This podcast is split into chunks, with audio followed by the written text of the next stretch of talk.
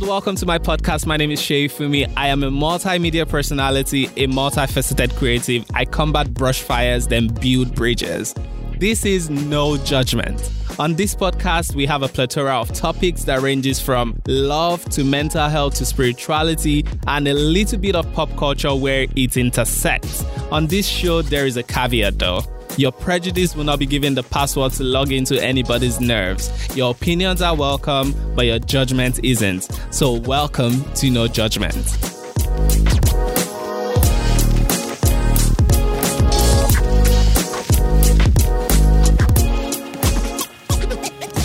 Hello, world. Welcome. Welcome to the first episode of my podcast. This is fresh. This is exciting. This is inspiring, intriguing, and educating. On today's episode, we'll be sharing our personal stories with you with regarding our mental health, our journey to mental wellness. The topic for this episode is called Survivor Stories. Cue Destiny's Child, please. I'm not doing this alone. I have my guest co-host with me. Introduce yourself, please. I'm Bigma. I'm a music uh, critic, a writer, a PR consultant, and a troublemaker. Oh, you finally added the PR to it this time. And I'm Owen, a music enthusiast, and I love everything PR. All right, let's get into it. So I'm just going to ask you this, starting with you, Bigma. What does mental health mean to you? Mental health is your mental situation where your mind is at, you know, how it is fixed, how it is working for you. That's how I see it. Mental health, is it in a good place? Are you in a good place mentally or are you in a bad place mentally? That's how I view it, mental health. All right, what about you, Owen? I I feel like your mental health is where you, like Bigma said, is where you are mentally. How cognitive is your decision making? How healthy is your mind? I guess your your mind, your brain, your head space. Yeah. Mental health, I always say this mental health is the control tower of your entire being. If you're sick, if you have a physical illness, your mental health alerts you first. If you have malaria, the first thing to know about that you have malaria is your mental health, aside other parts of yourself. So your mental health is actually the control tower of your being. It's where like the information to all the parts of your body goes through, right? So your mental health passes information to other part of your body. So if your your physical health can get sick, definitely your brain can get sick. Yeah. What was the first uh, um, inkling that something was off with your mental health, Owen? I lost my dad in 2013, and uh, after the burial, well, it was very weird because basically I'll just cut the story short. I hadn't seen him for a couple of years. I was working somewhere not too far from where I was living, which is your house. And he came around and I met him. He's, he asked for forgiveness. We spoke, we prayed, and then he left and went home. Two days later, he passed. I didn't feel anything. I was okay. I was fine. And mm. then there was the burial and the whole family situations. You know how it is in, mm. it is in Nigeria. And then it was only after that I went back home and nothing was going right. Then I thought, oh, okay, I think I have an issue mentally. That was with the first time I first felt weird. I felt like the world is crumbling down on myself. My relationships crumbled. So it was around that time. That was the first time I felt, okay, I understand that my mental health was very, very bad and in decline. Oh wow. What, what what was your experience? How did you know something was off? Okay, so mine had to do with man. Isa man. it was it was a man issue. So there was this dude I had, you know, relations with, an entanglement with. Yeah. Yes, I'm going to use that term, entanglement. And then things weren't working out well. And for some reason, I started to go off on him abnormally. Like it was. Do I wasn't. know this person? Yes, you It do. starts from W. Yes, you do. okay, I know the T. Don't spill the tea. yes, you do. It was so bad that everyone around me saw me going off, and I knew something was off. Something was wrong. It wasn't normal for me to act that way. Yeah. And because, you know, maybe because I've been hanging around Shay for too long and I knew the signs of being bipolar and whatnot. Mhm. And I asked myself, come, are you bipolar? Could you be bipolar? And I took some tests online and then I, I did schizophrenia. I did like three, four tests. The only one I was 100% that I got 100% on was the bipolar test. I was like, nah, fam, really, is it a guy that turned you to this? Yeah. So I had to call the doctor, Dr. Dayboy, you know him. Yeah. I spoke to him. When we spoke for a while, he told me that from what I said, it sounds like I might be go get, you know, diagnosed and whatnot. So that mm. was how I actually knew it was man that caused it. Though. It was man. I was fine. Ma- man wasn't the cause; it was the trigger. it, was, it was the trigger to what was already what was already there. Mm. Let's talk about our diagnosis. I'll go first on this one. I got diagnosed pretty early and I was still in the US, but something was always off. I just didn't used to sleep and I used to have different moods. Let me, I don't like saying mood, mood swings. I, I just like calling them mood shifts. But I used to have a severe mood shifts, like moments from when I'm super energetic, I am excited, I, you know, I'm happy. Then before you know, I'm like down, whoop. And I'm just there really dull, unenthusiastic and things like that. So I never paid attention to these things, but they just kept on accumulating on, until it translated into like physical illness. And my sister had to take me to the hospital because we thought it was like a physical thing. It was like maybe the flu or something Yeah. that I needed to get proper rest and mm. whatnot. And I was super young. I think I was like 16, 17. And I was interacting with the doctor because they didn't allow my sister to come in. Right. My sister was, she was somewhere. I don't think she was in the reception. She was inside the hospital, but like the doctor wanted to talk to me one on One one. on one, yeah. And in the process of talking, like she asked me some questions about my mental health, like have I been sleeping? How do I respond to certain things? What is my mood like and whatnot? And she was like, she ended up saying, I think you should look into it. After that, I just went to get diagnosed, right? And I never told anybody about it. I was like, okay, I already know this is what it is. Yeah. And well, I guess I'll deal with it. Because at that point, when I found out and I started like doing my research, it started sounding like things I used to hear from childhood, like, ah, don't associate with someone from a crazy family. Yeah. Um, abirùn. Yeah. And he, like Yoruba would say, that abirùn, àbí àwọn wèrè, like mad people, right? So I just started to feel like, okay, is this what my life is about? Like, is this who I am? So I am actually mentally insane. Like, is that my story?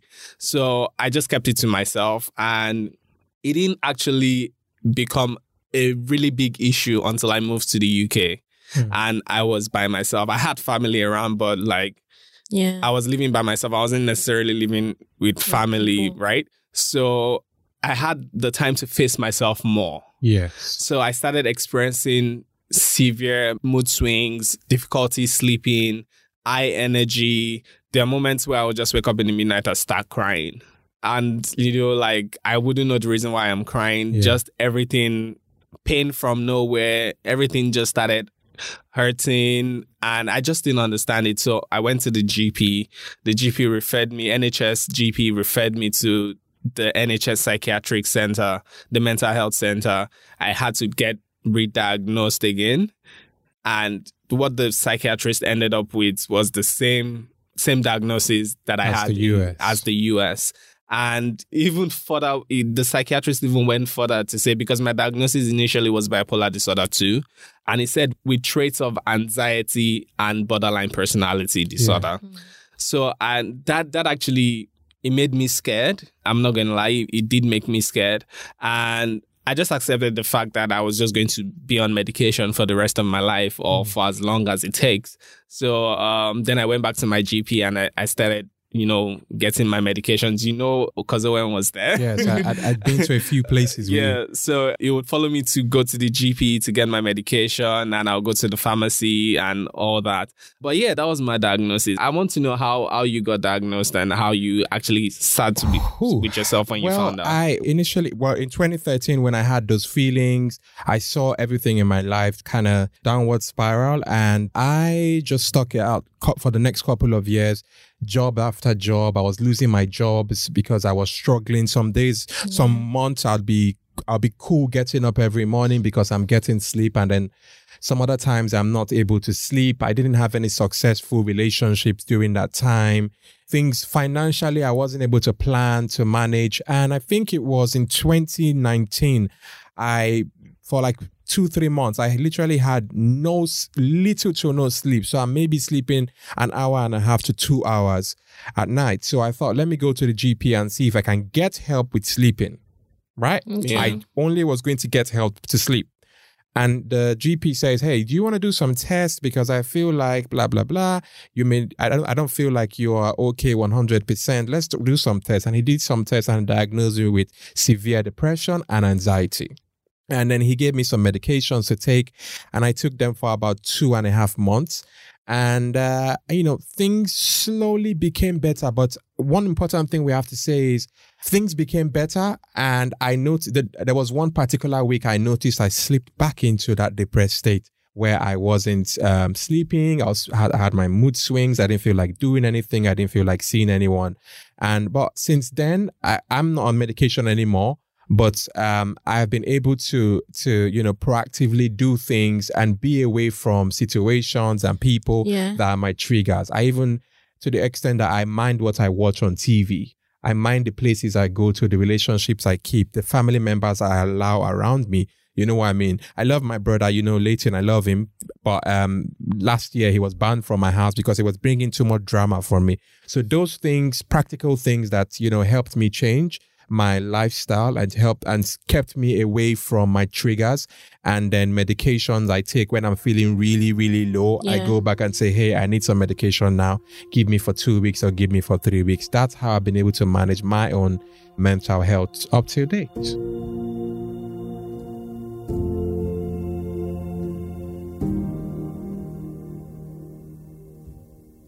What about you, Big Man? Okay, for me, actually, just like Shay said, the situation I had was my trigger because I feel like I may have been bipolar for a very long time hmm. since I was a kid, if I look back at it, because I was always depressed. Hmm. You know, thanks to Facebook, I see most of my old posts. Most of my old posts always had me saying, Why am I so depressed?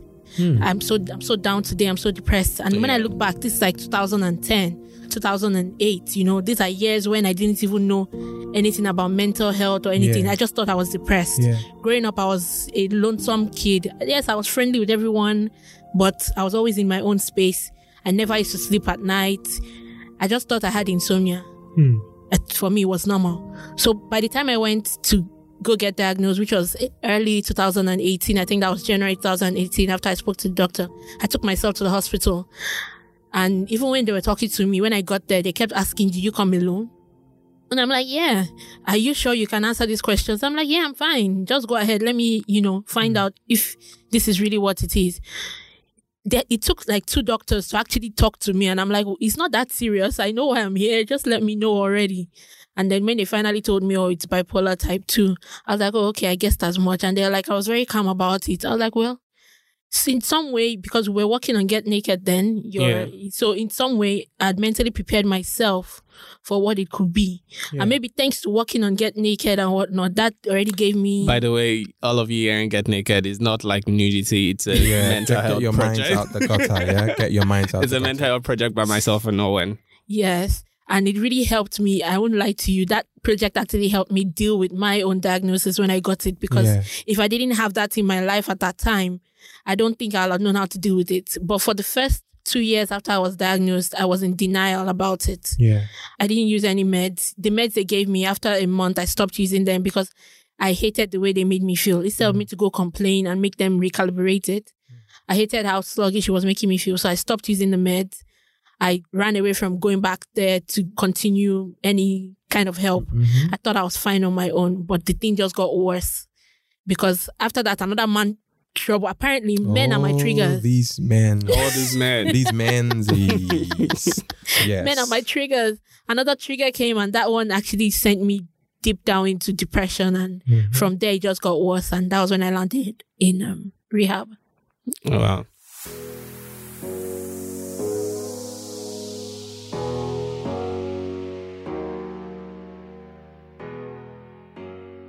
What's your experience like with mental health stigma? So far, so it's been weird that people haven't treated me differently hmm. about it. I think maybe now people are getting used to because I mean mine was just 2017 to recent times. People are already talking about mental health. People are getting more aware about hmm. it. Mm-hmm. I think the only people that treat me weird right now is my family members. Because after I had my my breakdown and I went to the hospital, when I came back, they all still treat me like an egg. Like Yeah. I could break down at any moment. You know, they're very, they're very careful. My mom that we used to argue before, all of a sudden, no matter what I say, she can't get angry, you know. Yeah. She's so calm about it. And I'm like, get angry with me, you know, Mhm, be normal with me. Stop trying to treat me like I'm Yeah. breakable, you know. That's the only thing, you know, I get. Yeah, for I don't myself, uh, it's it's that as well. My family, they tend to initially when I told my family, my siblings, my mom, my mom was always supportive. My mom, God bless her soul, always supportive. Even times where she didn't understand, she was supportive. Yeah. My siblings, they are supportive now, but initially they would blame my every reaction to yeah, they'll blame okay, for instance, they do something that's clearly bad Yeah. right? Clearly bad. And when I react, it's my mental health. I'm reacting because I'm crazy in my head. Do you oh. understand what I'm saying? Yeah. So it was that for a long time. But now I've been able to educate them from my own research, my studying, from our project Get Naked. And they've they're all supportive now. And then back to the thing you say where it's like, can you get angry at me? Yeah. Like say something. Don't be in agreement to whatever it is I say. Like Yeah. give me some fire. I want to feel some energy from you. Don't treat me like an egg. I'm not an egg. I didn't tell you guys what I was going through because I wanted some PT or anything. Yeah. I was just letting you know what I was going through. So you understand it as well, first and foremost. And Yeah. then you know how to respond to whatever it is I'm giving, you know. So yeah. Folks, don't treat us like we're eggs. Yeah, we're not eggs. Mine was completely different. I think because I spoke about my mental health earlier, as 2011, 2012, I wrote the infamous article on Bella Naija, and I had this picture where I there was literally tears dropping down from my eyes. yes, I remember and that. I wrote that article because my flatmate at that time would say certain things that were not nice about my mental health and literally would say that I was, you know, lying about my mental health and I was just doing all these things for attention. And it mm. really got to me.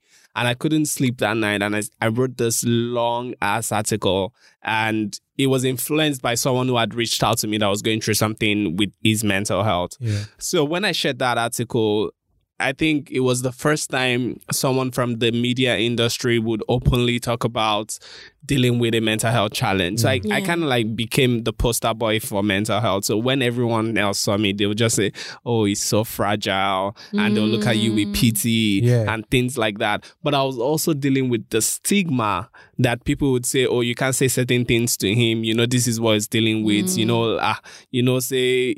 You know, know gets he's you know gets and he's- they oh know, they gets use they use self-control. bi- bipolar in in a very annoying way. Way, yeah. They Yeah. say it like very insultive. Mhm. So I did experience a bit of that for a long while until mental health became a part of the conversation in Nigeria, right? Yeah. It, it became it became a big conversation and i'm lucky i not necessarily lucky but i am excited i shared that part of myself earlier because it helped other people for example, like Hauwa Ojeifo, who is one of the, she calls herself the voice of mental health because she's really done a lot for mental health in Nigeria and women's mental Yes, health. women, yeah, I and know about it was her. my story she was able to read. She read my story first to be able to find something that she could relate to, something that she was going through, that this was her experience. So I had to let that sit with me for a while, even though it wasn't like I had the award for the first Nigerian man to talk about, to Yeah. openly come out about their mental health. I just had to like wear that position, hmm. even without anyone telling me, because a lot of people were reaching out to me. Other people in the industry would send me messages that this is what I'm going through, but they did not want to talk about it publicly. So I'm glad that I was able to learn from those stigmas and not refrain from talking about my mental health. Yes, because that will just push some people back into their shell. If you are not being kind, if you're stigmatizing them, if it feels like they are being judged, it's going to push people back into their shells because I feel like like people who actually judge and stigmatize and condemn, they themselves do not understand the full importance of speaking your mind and coming out and saying something when you have an issue. That's why they do all those things. You understand? Because Yeah. if you as a person understand the importance of people speaking out, you will not judge them, you will not condemn them, you would not, you know, you would not make them feel less off for speaking about their problems. Absolutely. What do you think we lack in our mental health facilities in Nigeria? Where do you want me to start? That's a different That's the topic. question. Like, like, Where do you want me to start? a different entire topic on its Well, own. ju- ju- just touch on it briefly. Okay. I feel like, first of all, there is no community. Okay. Yeah. There's no community And when I say community, from the grassroots, there's not enough understanding about mental health illnesses and the importance of not shaming people for coming out and Yeah. speaking. When I say community, I'm talking about our parents, our friends, our classmates, the people we socialize with every single day. There's not enough Sensitization. Yeah, sensitization. That's it. There's not enough in the communities for people to understand that, you know, this is an issue and we cannot judge people for coming out and saying, Hey, this is what I am going through. That's first things first. And then secondly, there's not enough therapists and Yeah. doctors and uh, medication accessibility even. Yes. there's not enough. There's all the information that people need to start taking care of themselves is not easily available. Yeah. like you've been lucky i've been lucky to live in a different country where your mental health and the sev- mental health services is taken more serious. There's budget allocations for that. There's community events where people come and they speak and you know what i mean? People understand what how available services are in this country i there's little to nothing like that if it's not for social media we will not have anything like the people hearing about mental health so i'm very unhappy about the state of even, uh, even of the- with of things. even with social media, people still don't understand. You know, I want to know about the facilities because you actually went to rehab here in Lagos, and a lot of Oh. people think there are no rehabs in Nigeria There to are begin with. rehabs. There's one in But Lagos. you went There's to a one in federal one. Abeokuta. Yeah, I went to the federal one. I went to Yaba, popularly known as Yaba Left, Yaba Neuropsychiatric Hospital. But of course, we all call it Yaba Left for why some do reason. they why do they call it yaba Left? I don't know. It's on the left side Yaba of Yaba. insane. ah okay okay But it it is actually on the It's on left the left side. side of But Yaba. you need something derogatory. I get it yeah So even we, when we're in there, we used to call it Yaba Left, you know, but we're allowed to because we graduated. Yeah Left. Being in there actually opened my eyes to a lot. It let me realize that even though we have some of the best nurses and doctors, they don't have enough equipment, they don't have enough facilities, they don't have what it takes to be able to carry out their jobs properly. Mm. Because I saw people actually work. I saw them actually do what they needed to do. I saw doctors that were superb at what they're doing. I saw therapists that are, you know, can actually cut through your soul.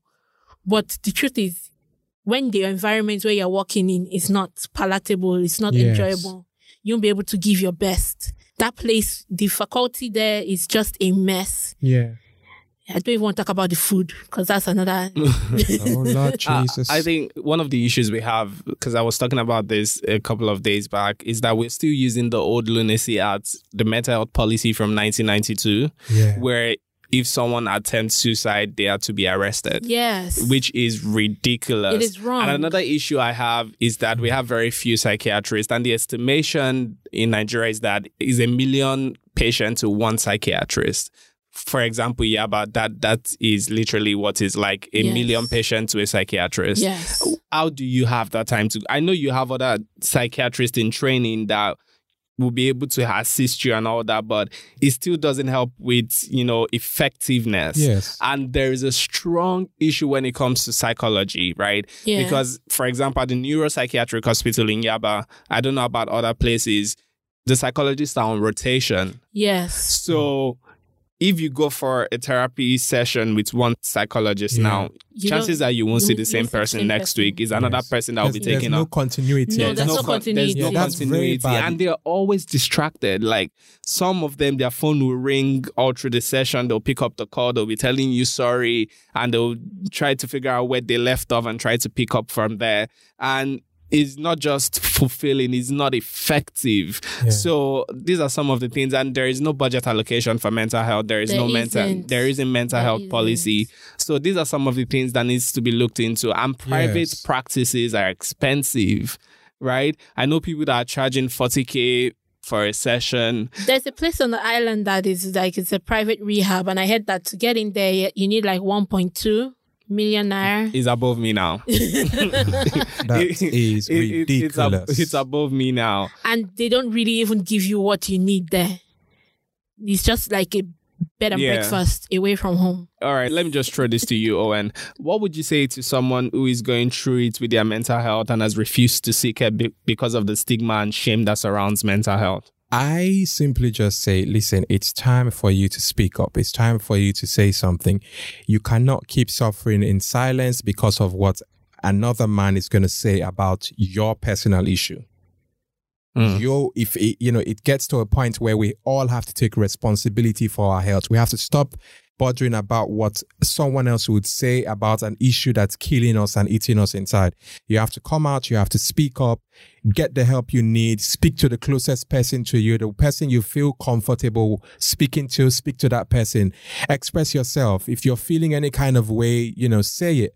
And you do not know if that person is going to have access to a physician, a psychologist, someone who can help you. So always speak your mind, say something. That's really important. It is okay not to be okay, but healing is very possible. If you're going through it with your mental health or you feel any ex- symptoms or you, you have your own mental health experience and you need to talk to a mental health professional, kindly visit www.lpmfoundation.org, www.lpmfoundation.org. That is Love, Peace and Mental Health Foundation. And someone there would be able to assist you and get you the help you need. Thank you for listening to this episode. It's been an insightful one, even for myself. We hope you learned a thing or two. Don't forget, always take care, always stay above the fray. My name is Sheifunmi, and I'm here with my guest co host. Bigma. And Owen. All right, we'll see you next week. That's all for this episode. Thank you for listening. And remember, if you want to support what we do on this show, then please share with your friends, subscribe, and leave a review over on Jamit FM. That's all for now, but I'll see you in the next episode of No Judgment, hosted by me, Sheifunmi, here on Jamit FM. No Judgment was produced by Ariola Ajayi, scripted by Sheifunmi. This episode was edited by Lanre Adeyemo. This episode was mixed and mastered by Aiko Rizu. No Judgment podcast is a production of Jamit FM.